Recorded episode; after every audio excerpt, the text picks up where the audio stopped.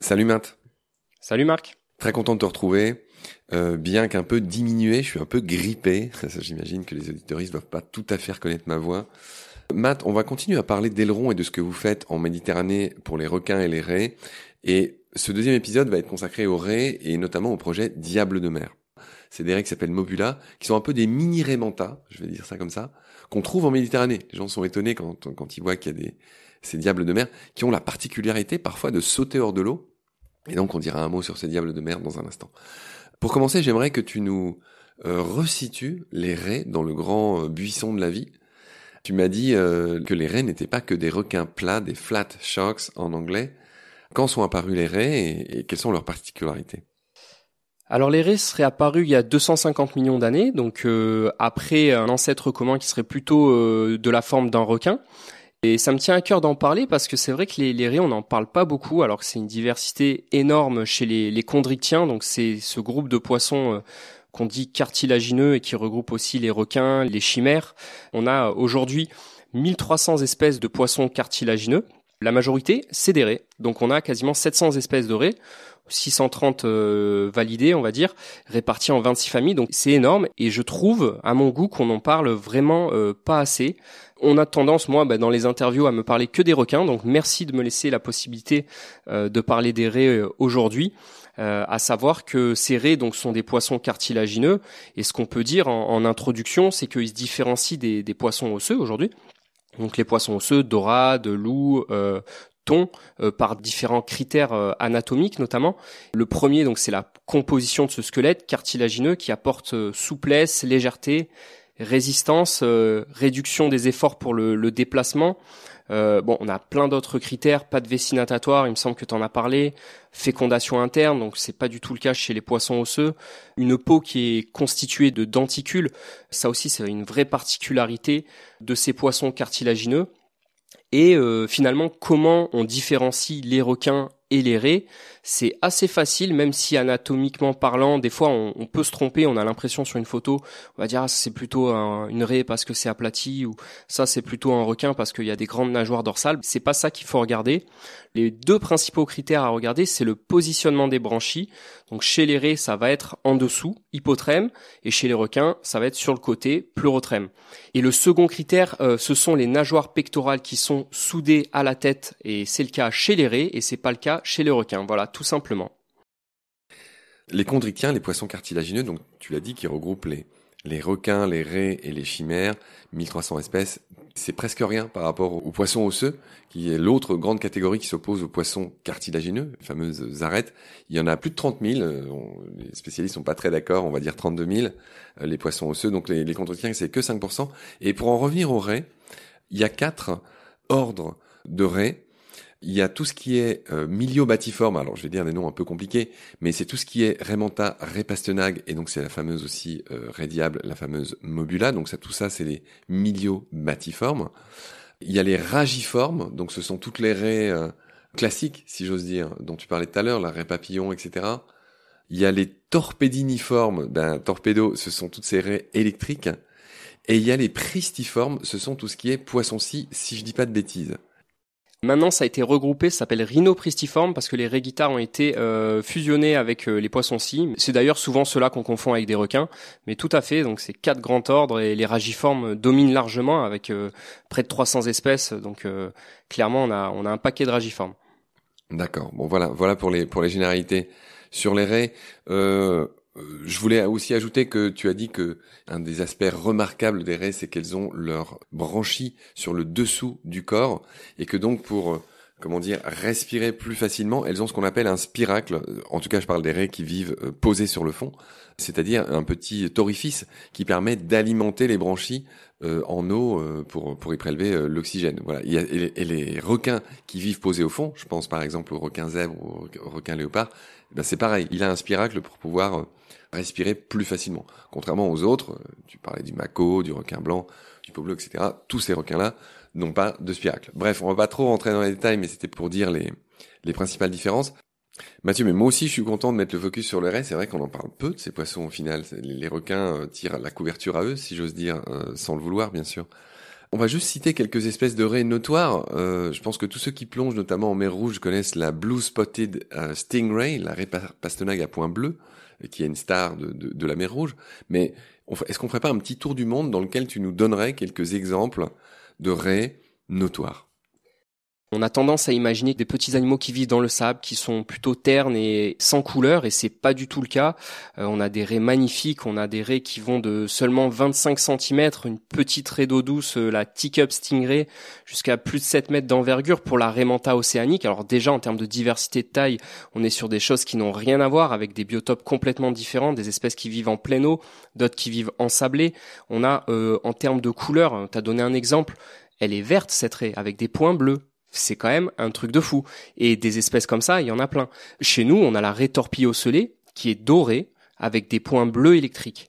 On a des raies qui sont euh, rayées sur le dos, avec qui sont ponctuées. Ces raies par exemple, en Polynésie, euh, que tu as peut-être rencontré avec des points blancs. On a beaucoup de photos en noir et blanc sur Internet. C'est juste magnifique est méconnue et c'est vraiment dommage euh, parce que les raies méritent tout notre respect. Déjà parce qu'elles sont là depuis bien avant que nous, elles ont dominé à une certaine période nos océans et pourtant on les connaît très mal aujourd'hui et ça me tenait à cœur d'en parler aujourd'hui. Parmi mes chouchoutes, il y a la raie léopard, effectivement, qui est noire avec des, petits points blancs, qui est, qui est juste sublime, avec un, drôle de museau d'ailleurs au passage. Elle mange des coquillages, je crois qu'elle broie dans, dans, dans sa drôle de, de bouche. Dans le même style chez nous, on a la règle vachette, qui est en danger critique d'ailleurs au passage, mais qui est juste magnifique, qui est marbrée sur le dos et qui est dorée, et qui a cette bouche aussi euh, qui permet de manger des mollusques, une superbe espèce. Et il y a très peu de belles photos d'ailleurs de cette espèce parce qu'elle est devenue très rare. Alors, on va resserrer notre focus et on va parler de ce qui se passe en Méditerranée. Tu dis que les quatre grands ordres que j'ai nommés tout à l'heure, les ragiformes, le plus grand groupe de raies, là tu disais plus de 300 espèces, les torpédiniformes, bah, c'est tout ce qui est réélectrique, les rhinopristiformes, c'est-à-dire les raies guitares et les poissons scie, avec leur incroyable euh, appendice nasal, si j'ose dire. Et puis les miliobatiformes, donc nos, raies euh, mobula, euh, manta, raies pastenague, etc. Eh ben, ces quatre grands ordres sont représentés en Méditerranée parmi les 39 espèces. Oui, tout à fait. On a 39 espèces en Méditerranée, donc ça aussi c'est beaucoup hein, pour la Méditerranée, dont trois espèces endémiques. Il faut savoir qu'en Méditerranée, il y a un taux d'endémisme qui est très important, hein, de l'ordre de 10% euh, chez les espèces marines. Par contre, euh, la spécificité de la Méditerranée, encore une fois, c'est que la moitié de ces espèces, 50% des espèces évaluées par l'IUCN, sont exposées à un risque élevé d'extinction et 8 sont classées en, danger critique et donc on est dans des taux qui sont anormalement hauts pour ce groupe taxonomique à l'échelle mondiale. Donc, Matt, on, a dit qu'on resserrait le focus. Donc, quelles sont les espèces qui sont menacées en Méditerranée? Alors, les plus menacées, en danger critique, on en a huit. Il y a la raie papillon épineuse, euh, la raie aigle vachette dont on a parlé, qui est incroyable, le poisson citidant, le poisson si commun. Euh, Ceux-là, on les a pas en France. Le pochetot gris, la raie circulaire. On, a eu la chance d'en voir une en, Corse euh, il y a deux semaines, pour la première fois, un individu de 15 cm. La raie chardon et la raie maltaise qui, euh, pour cette dernière, représente une, espèce endémique par ailleurs. D'accord, donc ça, ce sont celles qui sont euh, donc les, les 8 qui sont en danger critique. Hein. Concrètement, que fait Aileron par rapport à ça? Alors par rapport à ça, on essaie déjà de faire connaître la diversité de ces raies auprès euh, de tous les publics, les scientifiques, le grand public, euh, aussi euh, l'État. On a monté différents projets spécifiques, dont Elasmed, qui est un observatoire citoyen où tout le monde peut partager, et notamment vous qui nous écoutez, vos observations de raies. on a un projet dans la réserve de Banyuls-sur-Mer, qui est une des, dernières réserves où on a une population de raies importante, de raies pastenac communes, de raies aigles, et euh, de Réaigle Vachette on a eu des, des observations sur le continent. Euh, on a aussi le projet Respira euh, qui se situe en Corse où sur sur une zone particulière, la zone de, de la Marane, on a une zone avec une diversité incroyable en raies où on en est à 7 ou 8 espèces sur une plage, une seule plage et, et maintenant on amène des étudiants se former à la reconnaissance des raies et aussi à la à l'expérimentation, à la recherche des, des espèces et comment euh, devenir un futur biologiste marin avec ce cas d'étude où on part de la plage. Et là, c'est assez incroyable de le dire. On est hors réserve, on part de la plage et tout le monde peut aller voir ces raies et réaliser des inventaires sur des espèces menacées. Et finalement, le projet, on va dire, notre projet phare sur les raies, c'est le projet Diable de mer. Et c'est un projet sur euh, cette mobula euh, assez incroyable de Méditerranée qui nous amène même à réaliser nos propres expéditions maintenant depuis quatre ans. Oui, les, les ce sont ces petites cousines des manta. Euh, elles sont parfois confondues. Elles ressemblent aux manta. Elles ont ces fameuses cornes céphaliques, c'est-à-dire ces espèces de, je ne sais pas comment dire, de lèvres transformées qui leur servent à, ingurgiter le plancton. Elles sont, elles sont, euh, elles mangent surtout du plancton, euh, ces raies, les oui, tout à fait, du krill spécifiquement, krill d'Atlantique en majorité. Ouais. D'accord. Donc, il est temps de détailler ce projet Diable de mer. Là, on a complètement, on est au maximum du resserrement de la focale. Concrètement, ça consiste en quoi, ce projet Diable de mer? Alors le projet Diable de mer, il vise à étudier cette euh, raie, donc effectivement c'est le seul représentant des mobilidés en Méditerranée. C'est une espèce qui fait jusqu'à 3,5 mètres d'envergure quand même, euh, qui est classée en danger. Et donc ce projet, il vise à recenser les observations, identifier les zones fonctionnelles de l'espèce, améliorer les connaissances sur euh, les zones qui ont un rôle important dans le développement du cycle de vie de l'espèce, à savoir la reproduction, les zones où on observe des juvéniles, et faire connaître l'espèce, parce qu'on en est là. C'est-à-dire que faire savoir qu'il y a des Rémobula, comme tu disais, des cousines géantes des Rémanta, euh, au large de Marseille, au large de Perpignan, au large de la Corse, on en est encore là à faire connaître l'espèce et on a besoin euh, de la montrer, parce que c'est une espèce magnifique, et une fois qu'on l'a vue, on s'en souvient. Oui, ça me fait penser à ce que disait euh, Lamia Semlani. Si on n'arrive pas à sauver les baleines, en fait, ce sont des espèces très emblématiques euh, qui, euh, qui attirent la sympathie du grand public. Et donc, j'imagine que euh, ces rémobiliennes n'ont pas été choisies au hasard. Elles sont aussi, elles ont un, un potentiel sympathique qui est énorme, peut-être davantage que d'autres raies. Et, et, on voit bien le, le, le, le côté, je ne sais pas, charmant de, de, de ces raies qui sont qui sont euh, très aimés du grand public. Je pense au Raymanta. Enfin là, pour le coup, ça c'est l'arrêt sans doute la plus connue du monde du grand public. Oui, tout à fait. On la voit dans, les dessins animés Disney. C'est pas le cas euh, de la papillon épineuse. Effectivement, la Mobula a cette euh, cette capacité peut-être à rassembler. Alors on l'a choisi pas pour ça. Hein. Nous on l'a choisi parce que c'était une raie menacée et la plus grande de Méditerranée. Mais c'est vrai qu'elle a cette capacité à rassembler autour d'une thématique qui est la conservation des raies d'une manière générale et même des espèces du large d'une manière générale qui sont sous-étudiées et, et, méconnues encore euh, du grand public, mais pas que mais pas que. On parle souvent du grand public, euh, aussi méconnu, je dirais, euh, des scientifiques, parce qu'aujourd'hui, à part le programme Diable de mer, il n'y a aucun projet sur le Diable de mer en, France, euh, en Méditerranée française. Donc, il y a, y, a, encore du travail là-dessus, aller, aller fixer des financements là-dessus. Et du coup, comment fixer des financements? Mais ça, c'est l'État qu'il faut convaincre, voire l'Europe, pour que des financements ciblés soient apportés. Alors, j'aimerais que tu nous fasses un peu rêver. Tu nous as dit la finalité de ce projet, mais concrètement, c'est ce que raconte le numéro de la salamandre. Tu vas marquer, alors on te voit avec un espèce de bâton, avec une balise au bout, tu vas euh, le piquer dans le corps de l'arrêt. Donc concrètement, comment ça se passe, le marquage de ces raies avec des balises GPS Explique-nous un petit peu concrètement comment, comment ça se passe. Alors euh, ça part d'une expédition déjà. On réalise des expéditions à la voile avec Aileron et avec nos, une autre association qui s'appelle Scravi. L'idée étant d'avoir moindre impact carbone hein, pendant ces expéditions au passage.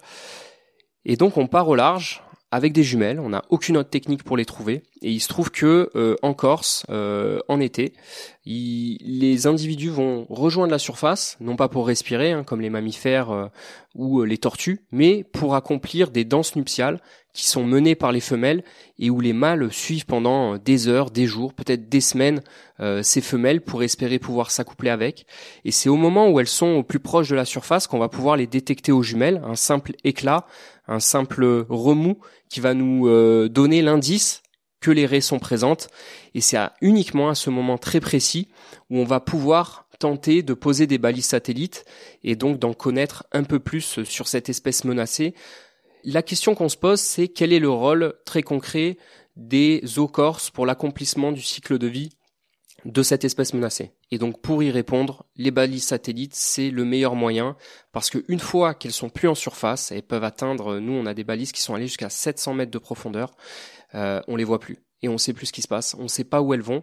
Et euh, comment les protéger, comment avoir un discours cohérent si on n'est pas capable de, de décrire le cycle de vie de l'espèce au moins sur quelques mois pendant la période de reproduction.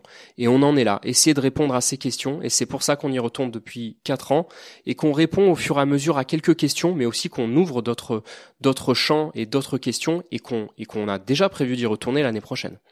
Matt, ta première rencontre avec les diables de mer, euh, elle est un peu triste. Tu l'as disséquée. Elle est extrêmement triste, oui. Euh, j'ai mis dix ans quasiment à avoir un diable de mer vivant. Euh, j'ai disséqué un diable de mer qui s'était échoué entre Agde et, Perpignan globalement, où on avait fait intervenir le, le, le réseau d'échouage des cétacés, donc habilités avec des vétérinaires qui ont le droit de transporter des cadavres d'animaux, notamment d'espèces euh, réglementées, alors pas protégées, parce que pour le coup, bah, il n'y a pas de requins et, et de raies protégées. Il n'existe pas de réseau échouage aujourd'hui euh, raies et requins, donc ça aussi euh, c'est malheureux. Alors qu'il en existe pour les cétacés, je précise. Les cétacés, les tortues, il y a même des hôpitaux à tortues. Les requins et les raies sont encore en retard là-dessus. Bref, on avait organisé tout un truc avec une veto qui était en vacances dans le coin, en camping, qui avait fait un travail incroyable, qui avait euh, récupéré l'animal qui faisait quasiment 200 kilos dans son coffre pour l'amener à Montpellier dans une clinique vétérinaire où ensuite on avait on avait réalisé euh, la dissection avec les mesures, avec les analyses, euh, et voilà. Et, cette odeur de formol, je pense, je m'en rappellerai toute ma vie euh, de cette rencontre avec le diable de mer. Et je me suis dit quand même, il faut faire quelque chose pour pour que déjà tout le monde sache que cette espèce elle, existe et, et qu'elle soit protégée et qu'on arrête de la retrouver comme ça morte sur nos côtes que les, gens découvrent dans les journaux, ah tiens, il y a une Raymanta qui est morte sur la plage, et que tout le monde n'en retienne que ça. Et, je suis très content que depuis on ait organisé les expéditions et qu'on ait pu montrer des images de cet animal vivant, des images qui sont extrêmement rares et des moments qui sont extrêmement forts. Et la première fois que j'ai vu un diable de mer sous l'eau, clairement, j'ai pleuré. Ça faisait tellement de temps que j'étudiais l'animal, que je cherchais euh, à l'observer et que, avec euh, tous mes amis d'Aileron, on avait pensé à réaliser ces missions qui nous trottaient dans la tête depuis des années. Et clairement, le, fait de les trouver, de pouvoir partager ces moments avec des animaux aussi intelligents, aussi euh, attachants et aussi beaux, c'était vraiment quelque chose qui a changé ma vie. Matt, euh, marquer des diables de mer, on, on, l'a peut-être pas assez dit, les diables de mer sont, sont très véloces ils vont très vite. Même les photographes sous-marins euh, le savent. C'est pas facile de les prendre en photo parce qu'ils vont vite et ils sont sans arrêt en mouvement, contrairement à d'autres animaux euh, du monde marin qui sont posés. Donc bref, qui dit difficile à photographier, dit encore plus dur à marquer. Raconte-nous comment tu fais avec ton mini harpon. Je sais pas comment on peut décrire ça. Tu es en apnée. Tu ne fais pas de bulles, j'imagine, pour moins les effrayer. Raconte-nous concrètement comment ça se passe. Alors tout à fait, euh, on fait pas de bulles pour euh, pas les effrayer. Aucun intérêt d'être euh, très lourd euh, dans l'eau large dans ces situations. Donc nous, on travaille au voilier avec l'équipe de Skravik. On repère les, les, individus à la jumelle. Une fois qu'on les a repérés, on s'approche. Des fois, ça prend une vingtaine de minutes parce qu'ils sont très loin. Ensuite, on essaie d'évaluer si on est sur une situation où les individus sont plutôt statiques ou tournent en rond, ou s'ils sont en pleine navigation en alimentation. Les individus en alimentation et en navigation sont très très compliqués à approcher, ou alors ils vont venir et s'intéresser à nous, mais quelques secondes puis repartir. Donc on cherche euh, dans l'idéal des groupes pour marquer les individus.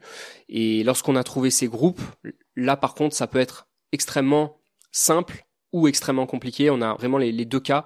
Si les animaux restent en surface et interagissent avec nous, là vraiment c'est plus le nombre de balises qui sont disponibles qui conditionnent le succès du marquage. On peut marquer même plusieurs individus d'un même groupe. Dans le cas qui se présente le plus souvent, on a un ou deux individus, trois individus qui sont plutôt entre 5 et 10 mètres de profondeur. Et là, clairement, c'est un jeu du chat et, et de la souris, où l'objectif est d'attiser la curiosité de l'animal de pas le faire fuir tout en le gardant de vue parce que dans le bleu il disparaît en quelques secondes alors qu'il est là et si on l'a perdu de vue ben on l'a perdu de vue. Clairement il faut euh, réaliser des apnées où c'est juste pour attiser la curiosité faire venir l'animal faire semblant de pas le suivre puis le suivre. Et puis des fois c'est même le diable de mer qui vous suit. Et à ce moment-là on choisit un moment précis euh, de réaliser une apnée pour aller euh, poser la balise. Et pour poser la balise avec les systèmes qu'on a on doit être relativement proche pour être précis et euh, toucher euh, uniquement la zone musculaire qui nous intéresse sans risquer de blesser l'animal. Donc voilà, ça peut prendre jusqu'à une heure de marquer un diable de mer, comme ça peut prendre 15 euh, minutes. C'est des choses très très concrètes qui nous sont arrivées pendant les, quatre dernières expéditions et on a marqué au total aujourd'hui quatre diables de mer en à peu près, je dirais. 3600 kilomètres parcourus à la voile en 4 ans, donc ça nous fait 20 jours d'études en tout c'est ça qui est très dur. C'est des missions très courtes très éprouvante qui dure 5-6 jours au large où on ne dort, on dort très peu. Avec un système de quarts où chacun prend sa, sa part. Hein. Des quarts de nuit, des quarts de jour, tout le monde à la jumelle, ça commence à 6 heures du matin, ça finit à 20h30, 21h. Il faut faire à manger, faire la vaisselle, que le bateau soit nickel. Il faut surveiller donc la nuit vu qu'on reste au large, qu'il n'y ait pas de risque de collision avec d'autres bateaux. Et surtout, ben, on n'a pas les moyens en fait humains et financiers de le réaliser à plusieurs périodes de, l'année. Tout le monde pourrait se dire là, les, personnes qui nous écoutent, bah, il suffit de rester plus longtemps, d'y aller plus souvent, effectivement. Mais euh, c'est clairement des moyens financiers euh, et humains qui nous manquent pour réaliser ce type d'expédition euh, de façon plus fréquente et ce qui permettrait de marquer plus de diables de mer et d'en apprendre plus vu l'urgence. Clairement, c'est une priorité à l'association Elrond d'y arriver mais euh, pour l'instant, on, grossit. Hein. Les expéditions sont de plus en plus ambitieuses, euh, de plus en plus euh, intéressantes d'un point de vue technique, scientifique et de communication. Mais clairement, on, aimerait sortir plus souvent pour réaliser ce type de mission. Et, et souvent, on nous demande, ouais, Elron, on aimerait bien venir pour faire la mission Diable de mer mais en fait on n'en a qu'une et c'est juste les personnes soit les plus impliquées, soit les plus performantes dans leur domaine qui participent parce que c'est cinq jours professionnels en fait. On est bénévole, mais on, met à disposition nos, capacités professionnelles, soit dans la photographie, le drone, la vidéo, euh, l'apnée, euh, euh, la communication, la voile en ce qui concerne Scravik, pour atteindre ce but dans une période de temps la plus courte possible pour que ça soit le moins cher possible. Et là, ce qui nous fait transpirer, c'est la météo. Oui, transpirer, oui, c'est ce qu'on devait faire et malheureusement c'est annulé à cause du grand vent. On imagine qu'il y a beaucoup de contraintes. Alors effectivement, euh, les balises ont montré que effectivement elles descendaient très profond, tu as dit 700 mètres, mais qu'elles se déplacent euh, de manière un peu cohérente euh, autour de la Corse ou vous avez pu tirer d'autres conclusions? Alors aujourd'hui, on a pu tirer les conclusions que c'est une espèce qui est épipélagique, qui, euh, qui privilégie la zone entre 0 et 20 mètres, qu'elle privilégie une thermocline euh, qui est autour, au-dessus de, donc être au-dessus de la thermocline vers 23 degrés. Alors attends, tu as dit plein de gros mots euh, que, que la plupart de celles et ceux qui nous écoutent peut-être connaissent pas. J'aimerais que tu les expliques. Alors thermocline, c'est une zone où la, la température de l'eau va changer en fait. Donc on a une partie supérieure qui est généralement très chaude. Je dis généralement parce que dans des lacs ça peut être l'inverse.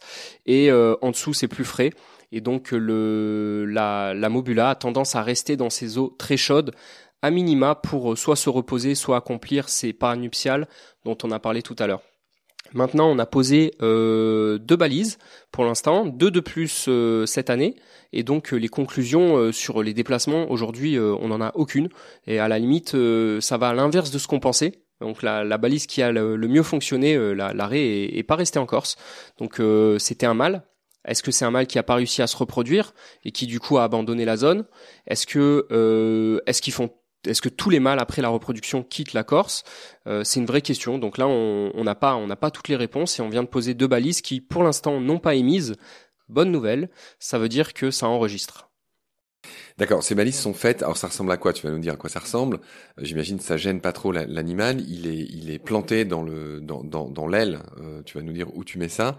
Et c'est fait pour se décrocher naturellement au bout d'un certain temps. Oui, tout à fait. Donc c'est fixé dans le muscle interdorsal de la mobula avec un système de fouenne. Donc c'est fouenne tahitienne, c'est technique euh, qui permettent de piquer la mobula juste en intramusculaire. Effectivement, on paramètre les balises à l'avance. Ici, on les a paramétrées sur une période très courte, trois mois pourquoi trois mois? Parce que euh, c'est la période où on pense que les mobulas se reproduisent autour de la Corse. Et pourquoi que trois mois? Parce qu'à un moment donné, la balise, elle est surchargée en données et elle n'a pas la capacité de tout renvoyer. Donc il y a une espèce de compromis à trouver entre le nombre d'informations qu'on veut et la période de temps sur laquelle on programme la balise. On est parti sur trois mois, ce qui est la fréquence la maximale en termes de données et, euh, et, tout en permettant à la balise de nous retransmettre ces données. Donc effectivement, elle se décroche toute seule par thermofusion. Elle est constituée principalement d'un flotteur, donc qui pèse rien sous l'eau, et euh, il me semble 120 grammes en dehors de l'eau.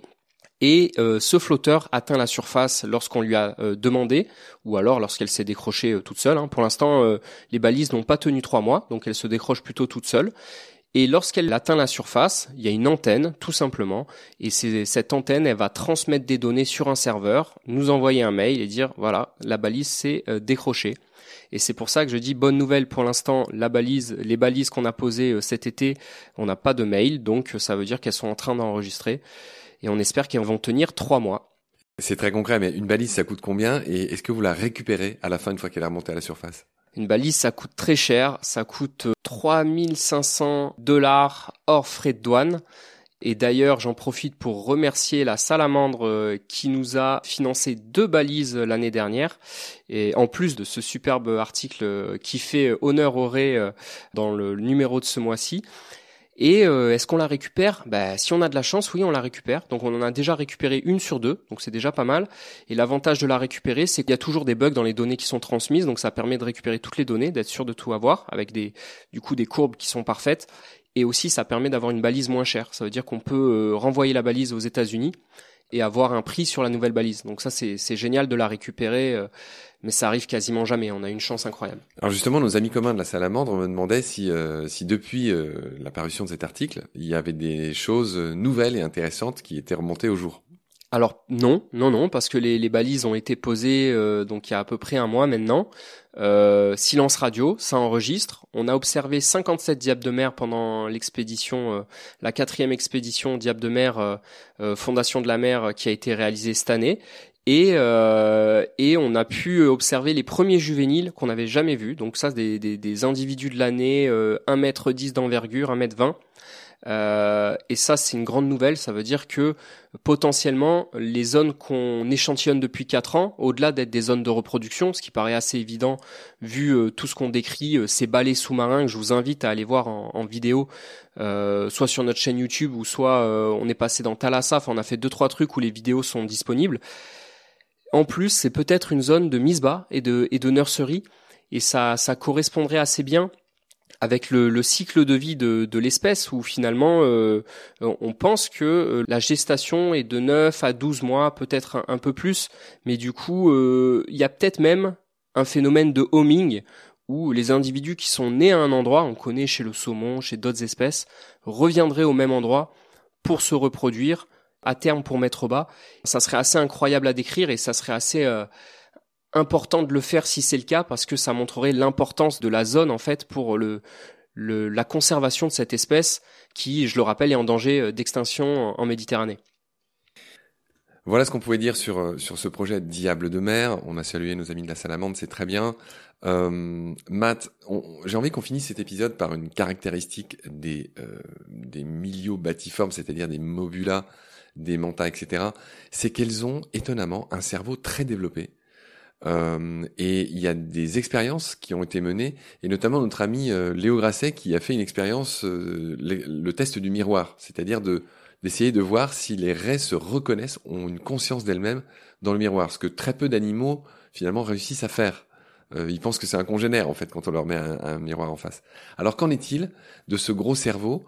Qu'est-ce que toi, qui es un passionné et aussi un biologiste marin, en plus d'être le, le, le patron d'Aileron, qu'est-ce que tu peux nous dire sur sur, ces, sur cette étonnante caractéristique Moi, ce que je peux vous dire, pour avoir nagé avec ces mobulas plusieurs fois, c'est que ils comprennent, ils savent qu'on est là, ils interagissent. Et c'est des animaux juste incroyables qui euh, choisissent ou non de rester avec nous, ou non de, de, de, nous explorer, de nous scanner avec leur ampoule de Lorenzini.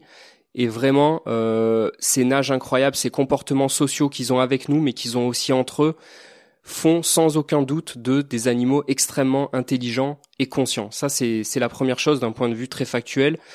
D'un point de vue scientifique, il y a eu effectivement des expérimentations qui, euh, en aquarium notamment, mais pas que, avec des miroirs, notamment dans, dans en Floride avec l'université de Tampa Bay, où ils ont montré que les Raymanta euh, se reconnaissaient dans, dans les miroirs, étaient capables de distinguer une tâche qu'elles avaient. Donc ça, c'est un c'est un papier quand même qui, qui a fait pas mal de bruit en, en 2016. Et depuis, il y a eu des nouvelles études, notamment euh, euh, en Polynésie qui continue de montrer de, que effectivement ces Raymanta ont cette capacité. Euh, les chercheurs tendent à s'accorder que on est sur un des poissons quand même probablement les plus intelligents. Et, euh, et c'est assez étonnant quand même parce que c'est assez éloigné des mammifères marins, des baleines notamment, mais pourtant on a quelques similitudes, notamment le fait que ça soit des individus planctonophages, une longue espérance de vie, une faible fécondité, des comportements sociaux Et, tout ça, euh, ça, nous, ça nous laisse forcément euh, pas indifférents. Et ce cerveau particulièrement euh, développé, hein, très développé par rapport à sa taille. D'ailleurs, en comparaison avec un énorme autre requin qui est le requin baleine, la taille du cerveau de la mobula, c'est à peu près 5, 50 fois plus grand. Donc pour vous dire que ça prend une, une proportion énorme et cette proportion euh, masse du cerveau, euh, taille totale, elle est extrêmement utilisée euh, aujourd'hui en, en, en, cognition animale pour avoir une, enfin c'est un bon indicateur de, de l'intelligence. Donc voilà, tout ça fait que pour, pour moi, ça me rend malade de savoir que cette espèce est en danger d'extinction, qu'elle est présente dans les eaux françaises, qu'aujourd'hui elle n'est pas protégée par un texte de loi et qu'il n'y a aucun programme de recherche, aucun laboratoire aujourd'hui qui s'y intéresse à part nous. Et, et tant pis, donc on va, on va continuer à, à aller la voir et, et à faire connaître cette espèce. D'accord, Matt, c'est parfaitement bien noté. Thèse du miroir, d'accord. Euh, Ray, extrêmement intelligente. Effectivement, j'en ai l'intuition aussi. J'ai eu la chance de nager avec des mantas aussi. Euh, donc, euh, ben, on va clore cet épisode. On va se retrouver pour un prochain épisode qui va concerner cette fois-ci le projet Grand Large, qui est dédié aux requins bleus cette fois-ci et, et, les interactions notamment avec les pêcheurs que j'appelle du dimanche, c'est-à-dire les pêcheurs à la canne et non pas les pêcheurs industriels. D'ici là, prends soin de toi. Salut. Salut Marc.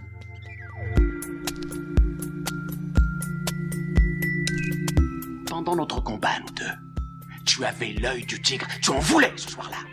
Il faut que tu retrouves ça maintenant. Et la seule façon, c'est de recommencer au commencement. Tu vois ce que je veux dire?